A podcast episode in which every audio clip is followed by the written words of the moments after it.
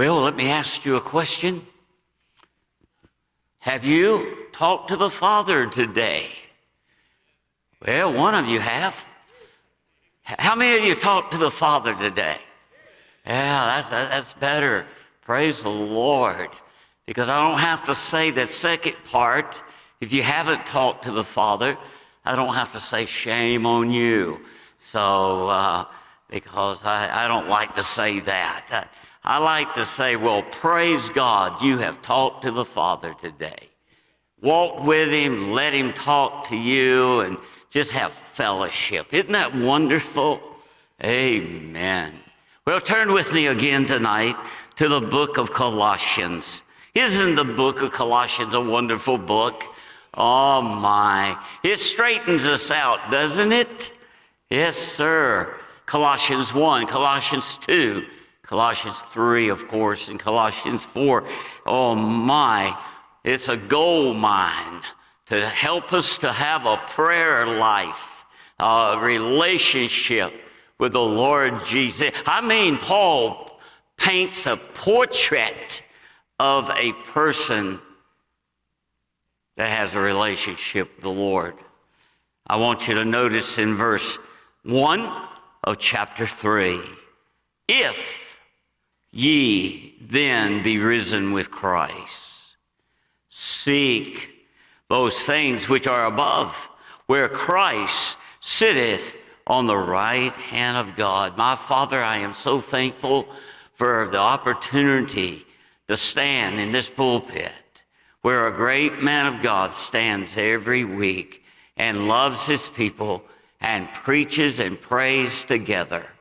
Father, I thank you for this honor. And Lord, I pray that you will help me again tonight.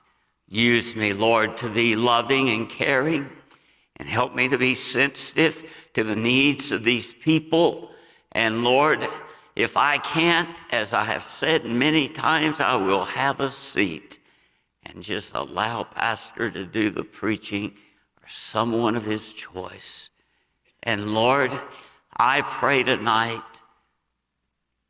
with this large of a group, they may be a lost person here. And they know nothing about you. They have never met you. They have heard a little bit about you. But Lord, I pray tonight that it will be the time for them to be introduced to you by the Holy Ghost.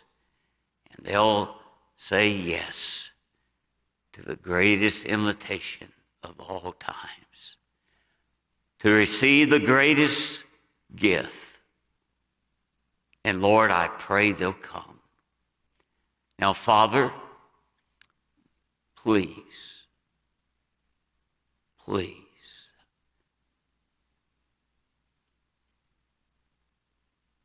Help us to be honest with you. Help us not to worship, help us not to quench you, slap you in the face and hurt you.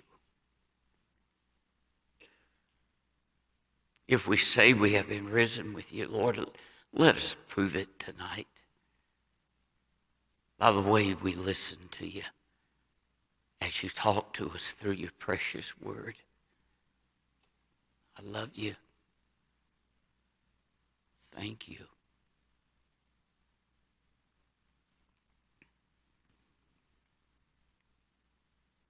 In Jesus' name, amen. Colossians chapter 3. Let's review for a few moments, and then we'll get right into tonight's message. But look in verse 1. How many of you are born again? Let me see your hands again. Yes, hallelujah.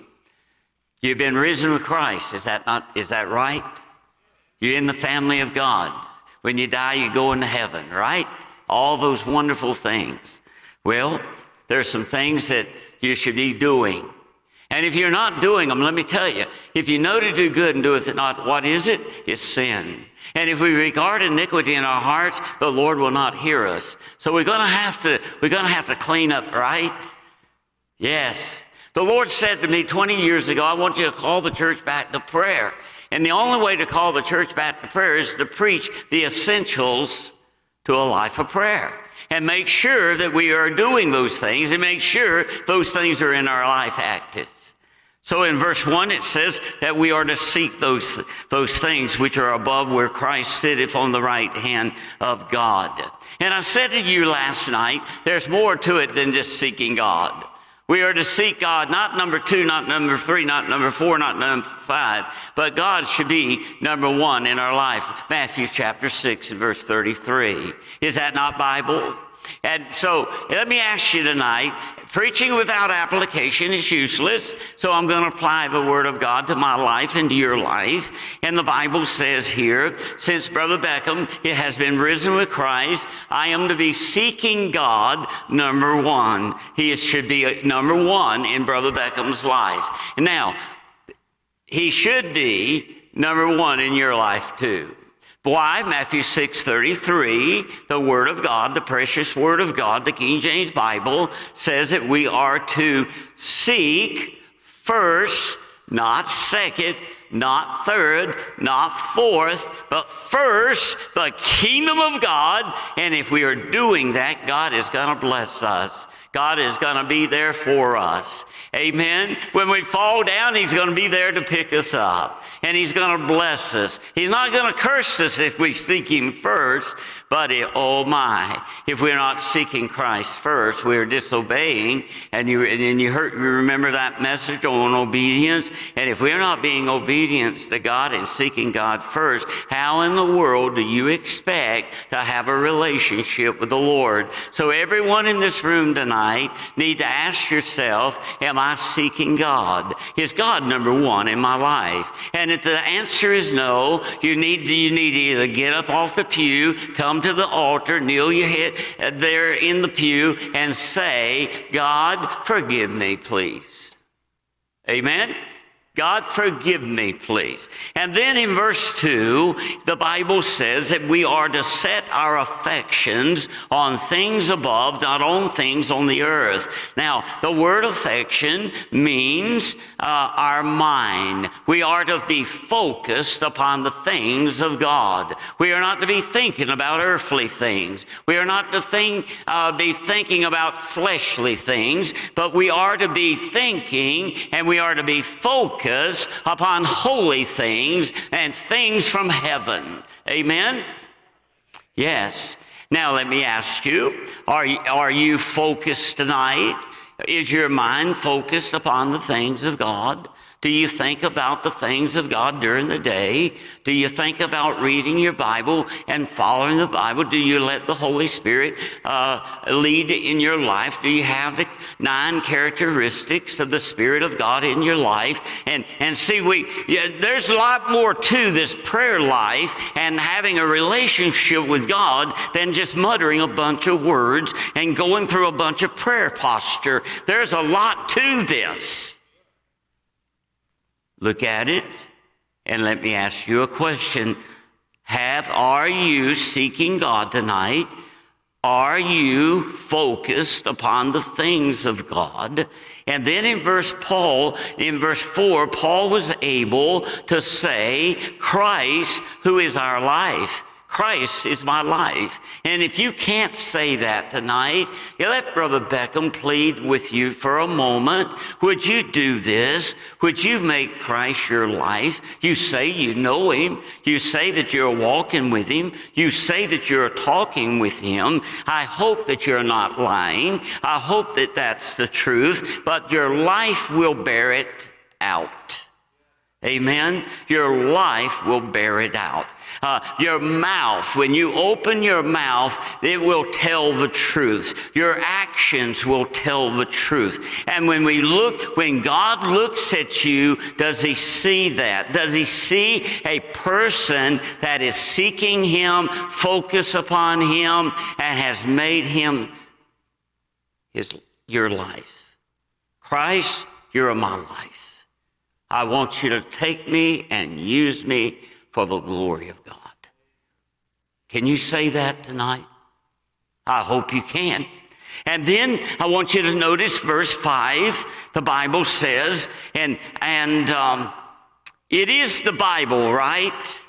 And it's okay to preach the Bible at First Baptist. Amen? Okay, listen to it. The Bible says mortify. What does mortify mean? I told you last night it means that we are to put to dead, or we are to put to death, or we are to crucify. But what are we to crucify? We are to crucify these sexual sins in our lives. And, and uh, you say, oh, that's, that's no problem in my life. That's no problem here at the church. Uh, that's no problem. Well, let me report to you it is a problem. It's a problem everywhere. You can't even ride down the road without seeing some billboard with some uh, sexual something on it. Amen? So the Bible plainly, and I know it makes us feel uncomfortable, but folks, let me tell you, Paul was not talking to a barroom crowd here. Paul was not, Paul was talking to a local church, and he had he was having a deal with this type of stuff. And everywhere I go, I have to deal with this kind of stuff. Why? Because it's in our churches. And we have to get it out of our churches so that we can have a prayer relationship with God. Now look at it. Mortify, fornication. Now I'm not going to go through each, uh, uh, giving you the scripture as I did last night. Uh, fornication. Uh, flee, the Bible says. Don't stay to reason with it. Because if you do, you're not strong enough to, to, to fight it and get victory over it in your flesh. You got to mortify. You got to flee from it.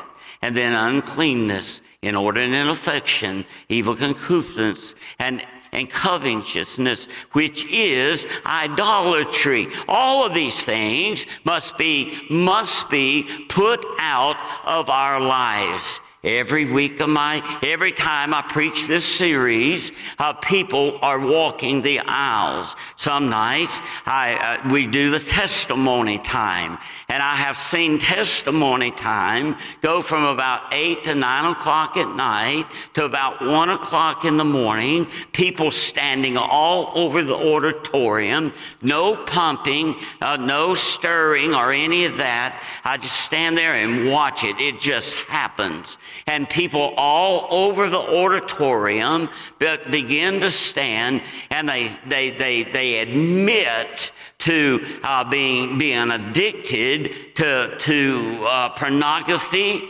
to drugs, to alcohol, to all this stuff, and they do it publicly. They, they, they get it out. They make it make sure that, that it's confessed publicly, and they go on with their life. And many of them tonight are, are having victory, and their homes are put back together, and they are having, having they are living a victorious life, and, and they are happy, happy in the Lord. But you know where it started? It started with saying, I'm addicted. Church, I'm addicted. I need for you to pray for me. I am sorry that I have brought reproach upon this ministry. Father, I am sorry that I have brought reproach upon you.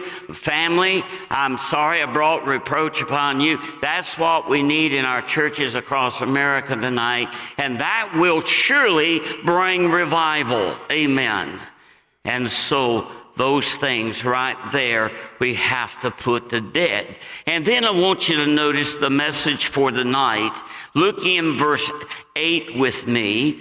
The Bible is telling us, since we have been born again, uh, there are some things that we are to put off if we are going to have a relationship with God. John Shook again uh, a good friend of mine, a good friend of this ministry, was educated here, graduated from here, been at his church now for 25 years, a godly young man, one of the sweetest young men I know on earth. And, um, but, uh, I thought, I, if, if, there's a church in North Carolina that is that that I thought was a godly church, it was Bailey Groves Baptist Church. Amen. It was, and if there was a godly pastor in North Carolina, I would say it's John Shook. Yes, sir. But after, after sharing six weeks of meeting in that church, I, I remember like it was last night, people started standing. Some of the sweetest people in the world that I thought in my mind. They started standing and, and saying they were mad and they were angry and they were um, they didn't like this person they didn't like that person and and uh, they couldn't stand that person and and and for hours every night for six weeks I heard that type of testimony and, and, and that dear pastor stood there and said, Brother Beckham, what, what, what do you do with this? I said, You don't do anything. You just listen and just let it happen. Amen. And so look at look at verse 8. The Bible says that we are to put off the sin of anger. Now, I said to the, uh, to the uh, Hyles Anderson College today that when I preached there at Bailey's Grove Baptist Church, you know what I preached on? Every night for six weeks, same message. Every night for six weeks. You know what I preached on? What are you mad about? What are you mad about? And um, I had no idea that 90% of the church was mad. I had no idea. It was amazing. And um, I was preaching, and, and the Lord said, on the way to the church one night, the Lord said, Benny, stop at, at a drugstore or a grocery store and buy some dum dums. You know what a dum dum is? Not a person, a little sucker about this big. And I bought about 500 of them. And during the message, people was just sitting there and you could tell their countenance and I here I am pounding away uh, Romans, uh, Colossians chapter 3 and verse 8, 9, 10, and 11. And I was pounding away, Brother Wilkes, and I was pounding away with all the love I could muster up in my body, tears running down my face. I was doing everything I could do, and I could just see the countenance of the people, the anger just sitting there looking at me. And I, and I reached into the pulpit and I pulled out this big old bag of dum dums and I said, "Here, take a dum dum, preacher. Can I? Can they suck on the dum dum? Sure they can, brother Beckham. Open it up, suck on the dum dum." And I had uh, about four or five hundred people sitting before me sucking these little suckers. And as long as they were sucking that sucker, and as long as that sweetness of that candy was going down their throat, they had the sweetest look on their face. They had the sweetest countenance. But all of a sudden, that sweetness was gone. And God said to me, Brother Benny, that's exactly the way it is. When people is being guided by the Holy Ghost of God, they are going to be sweet. They are going to be joyful. They are going to have joy in their heart. They're going to have peace in their heart as long as the Holy Ghost is working in their lives. Amen. I wanted to reach back in my bag and throw out 500 more. Amen. Where, but we shouldn't have to have a candy to make us sweet. The Holy Ghost should be should be in our lives and controlling our lives to a point that that that anger cannot stay there. It's got to leave. Anger and the Holy Ghost doesn't mix. And where the Holy Ghost is, there shouldn't be no anger.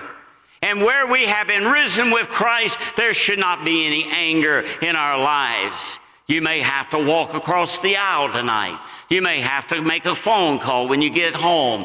You may have to write a letter. You may have to get on the internet and call somebody or text somebody uh, or email somebody. And you might have to say, I have, I have been angry with you, but I, I don't want to be angry anymore. I got right with, in the prayer conference at First Baptist Church, and I wanted you to know I love you. Would you forgive me? You think that bring revival? Yes, it will. Look in Ephesians chapter 4, verse 26, 27. The Bible says, Be angry, but it also says, Sin not. Let not the sun go down upon your wrath, neither give place to the devil. Do we want to be a praying church? Hello? You can talk back to me. You want to be a praying church? Okay? If you're angry with anyone, mortify it. Get it out of your life. Then you can have a prayer relationship. Amen. Boy, oh boy, I'm telling you, Jesus said, Benny, I want you to love your enemies. I want you to do good to them. I want you to bless them. And those that despitefully use you and persecute you, Benny, I want you to pray for them. Amen. That's the only way Benny Beckham can have a relationship with the Lord and, and show for sure that I have been risen with Christ. Yes, sir. Got to get it out of our lives. Young folks, it's not worth it. Mom and dad, it's not worth it. We got to get rid of this stuff. We got to pray, and we can't pray as long as we have anger, that garment of anger, wearing that garment of anger around. And then notice there is the sin of wrath. James 1 19 and 20 says, Wherefore, my beloved brethren, let every man be swift to hear, slow to speak, and slow to wrath. For the wrath of man worketh not the righteousness of God.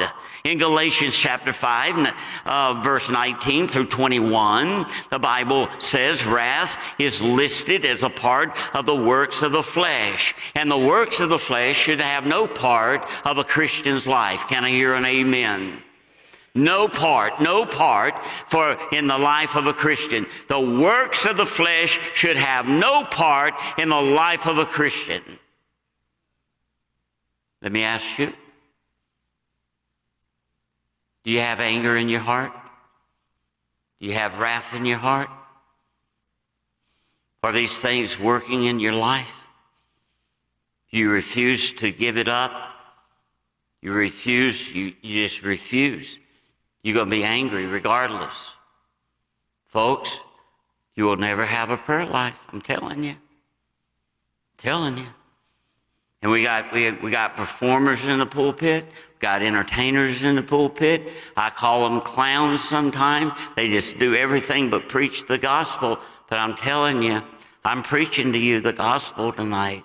I'm preaching you the ingredients and the necessities and the, the essentials to a life of prayer. There is no other way to have a life of prayer than to have these things in check in your life. None at all. And then there's the sin of malice. What is malice, Brother Beckham? It's deep seated feelings against a person, hatred that lasts on and on, intense, long lasting bitterness uh, against a person. Would you turn with me to 1 Corinthians chapter 14 and verse 20?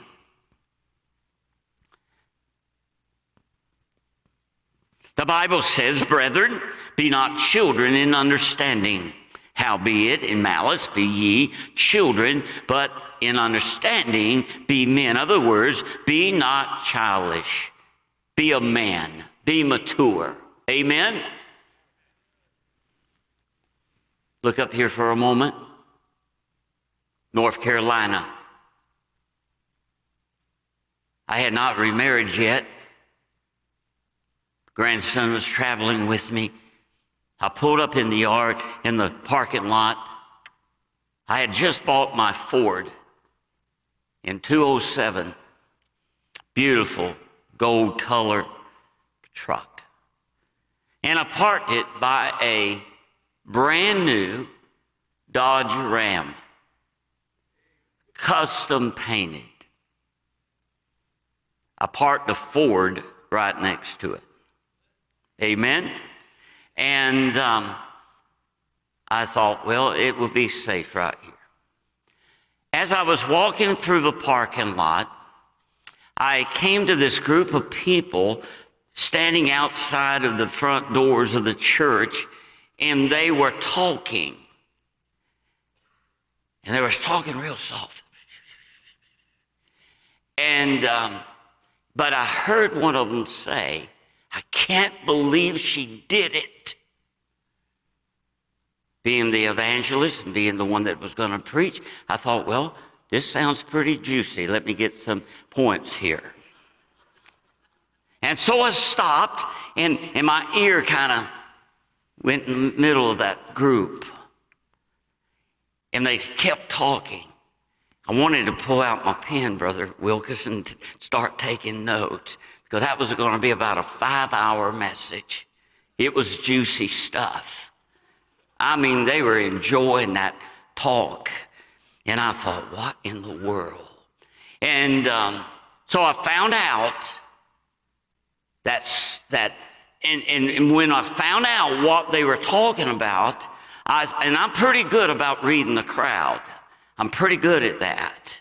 And I thought, well, somebody, some teenager that, that some, some maybe 18, 19 years old. They got married. They had a tantrum in the parking lot, and she took the keys and keyed that brand new truck. It must be they must be in their teens. so I, I'm preaching, and I would say key words to see if, if some teenage couple would bow their head and act like they were guilty. They didn't. So I said some more key words, and I looked around at the 20 year olds and the 30 year olds, and none of them, none of them, none of them moved said some more key words. I'm looking, trying to find the 50 year olds now and the 60 year olds. And I'm preaching and, and I'm watching, but no one responded. Watching. I would say those key words. Nobody moved. Well, I, I stepped back and I said, Surely not. Not in their 70s. I said some more key words. And I saw this lady and this man. And I saw this lady go, If daggers could have killed me, I'd have been dead. If sight, if I, if it's staring at me because I could, I could just feel the daggers shooting across the auditorium, coming right at the pulpit, and she was sitting there like this. At that time, my my flesh wanted to go, but I didn't. I just looked at her with a smile on my face and just kept a preaching. 74 years old, been married over 50 years had a tantrum in the truck going to church, got out of the truck. He walked on to the church, and she took her keys and started at the back of the fender, went all the way down to the front on one side, went around on the other side, and went all the way to the metal with that custom painted truck. 74 years old. Acted like a child. Amen?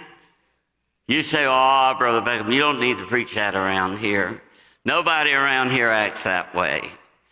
No one, no one around here ever does anything like that, and even not even think about that.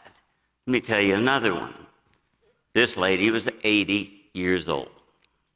And um, she said to me, Brother Beckham, you don't need to preach Colossians chapter 3 at our church. This is the most loving church, the most caring church, and the most prayingest church that you have ever been in, sir. You don't need to preach this stuff here. Nobody's mad around here. Whew. Okay, ma'am. Thank you. You can have a seat now. And, and she sat down and, and I preached, What are you mad about? I preached Colossians 3 during the week. I preached all these messages there. And she sat back on, on the back row uh, with her arms crossed, just staring me down every night. The Holy Ghost got into the meeting, started stirring hearts, started squeezing hearts, and people started confessing sin all over the church. Preach all over the church. People started standing publicly confessing anger. And again, Brother Beckham wanted to say, Are you listening, ma'am? But I didn't. I didn't. But guess who stood? That lady stood. And she looked at me and she began to cry and she said, Brother Beckham, I'm sorry. She said, I'm mad too. I've been mad since I was in my 30s. Do you understand, Brother Beckham?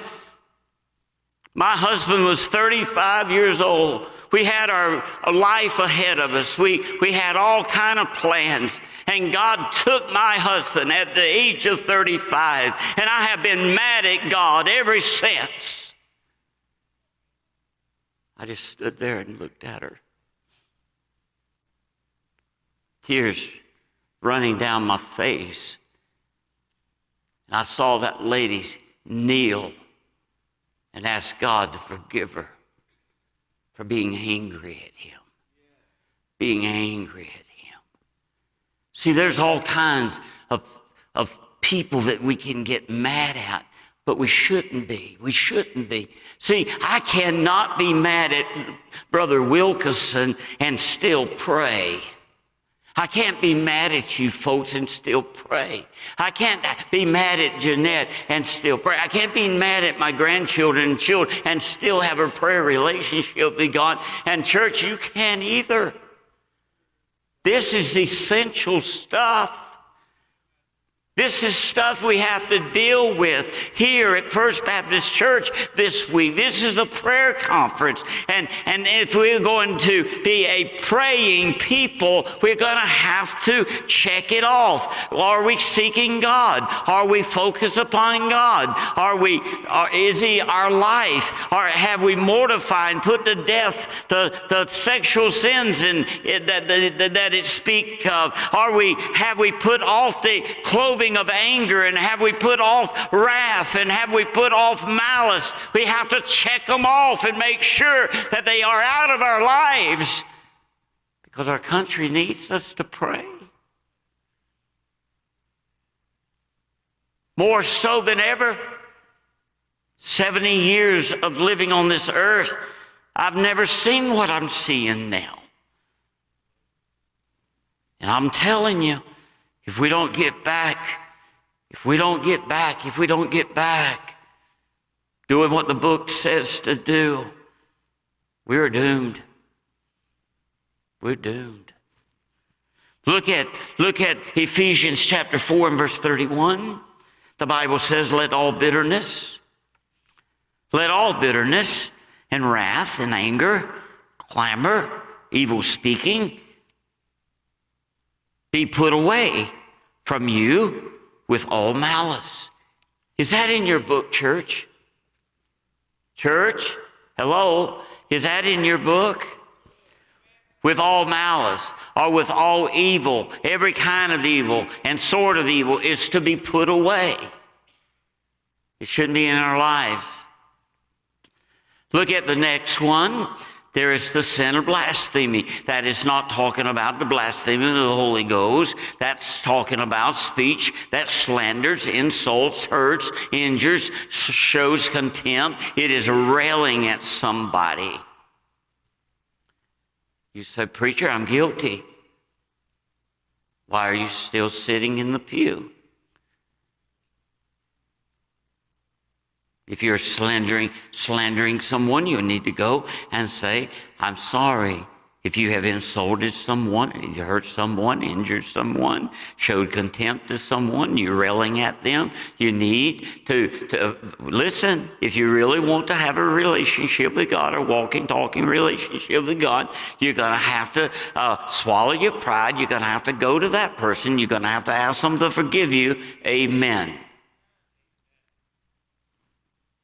Then I want you to notice there is the sin of filthy communication. It surprises me sometimes. Not now, but when I first started this ministry, it surprised me to hear filthy communication come out of the mouth of church going people in the parking lots and the foyers of churches. It really did. This actually happened I took my grandson to hear a great preacher. At that time, one of the greatest preachers was that, that, that was living during that year, though that, that time of years. And um, uh, the, the, the, the old guy just, just preached and did a wonderful job. This actually happened. Listen to me. He was a preaching. And all of a sudden, I'm letting you know how, how, how serious this, this sin is. Greatness doesn't mean that you're right with God. Amen? My grandson and I was on the front row, Brother Wilkerson. We were sitting on the front row. And uh, this great man of God was preaching. He was in his 80s. And um, all of a sudden, right there at the last of his sermon, he cussed from the pulpit. My grandson, being about 10 years old, 11 years old, he said, he didn't say, Granddad. The preacher. He didn't do that. He said, in front of a church full of people, just like this Granddad loud. The preacher cussed. I about went under the pew. I grabbed that little guy. I said, shh. But, Granddad, you taught me that you don't shh.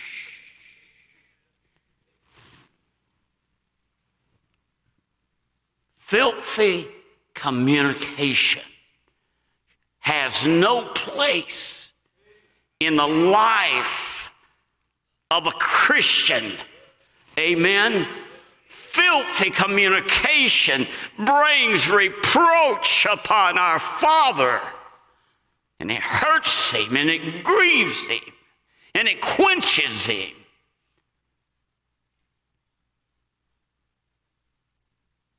Shouldn't happen, but it does people that claims to be Christians and the stuff that comes out of the mouth. Let me tell you, what comes out of the mouth is in the heart. We got to clean our hearts up. Amen. And the only way we can do that is to be honest with ourselves and to be honest with God. And God will clean you up.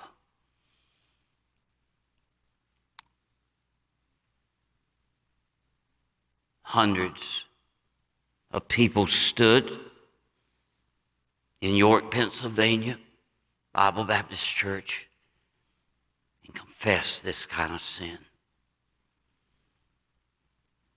Someone asked me this week, matter of fact, Brother Beckham, why do you think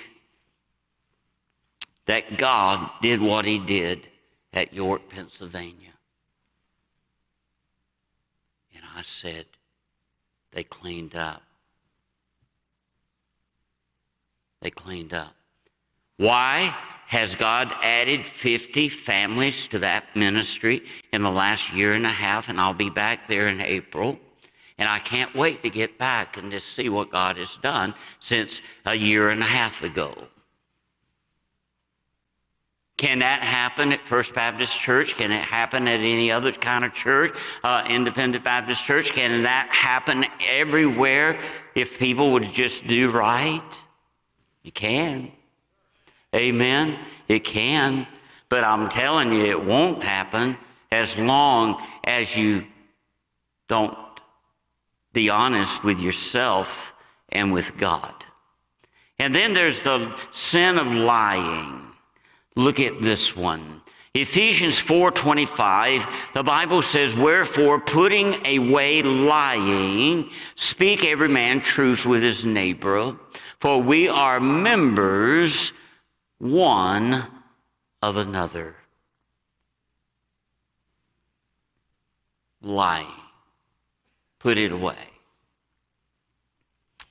so again tonight we have looked at a very simple elementary kindergarten message. We don't need we don't need the deep stuff. We, we just need to follow the simple word of God.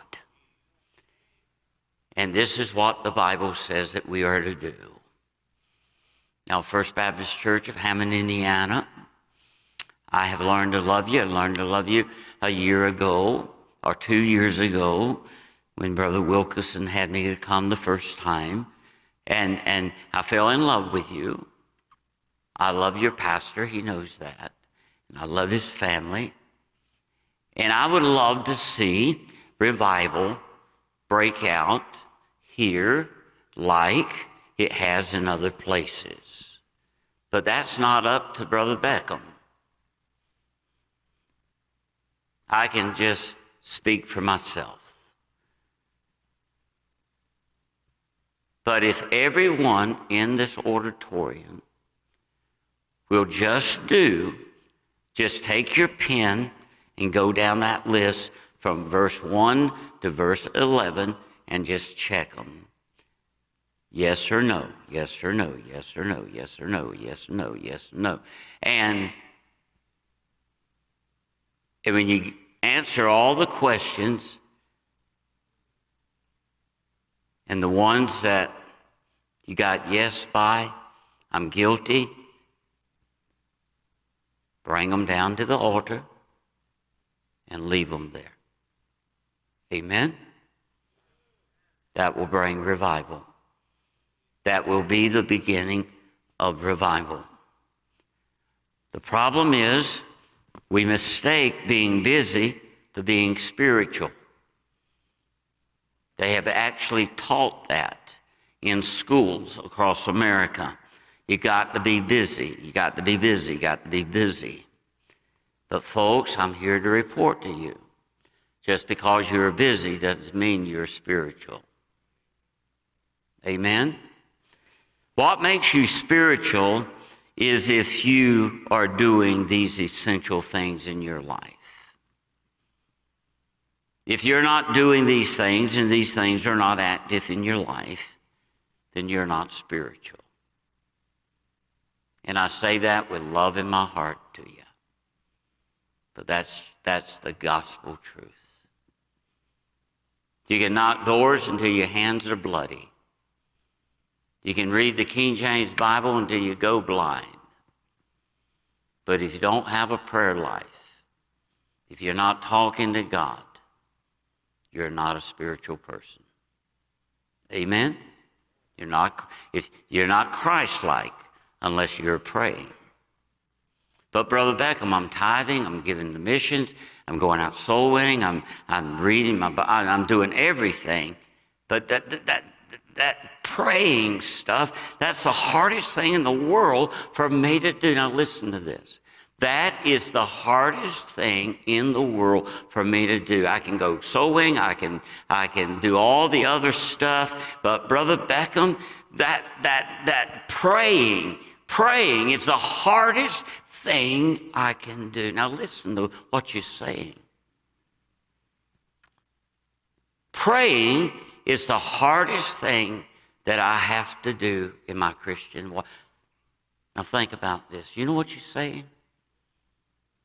Talking to God, talking to your Heavenly Father is the hardest thing in the world.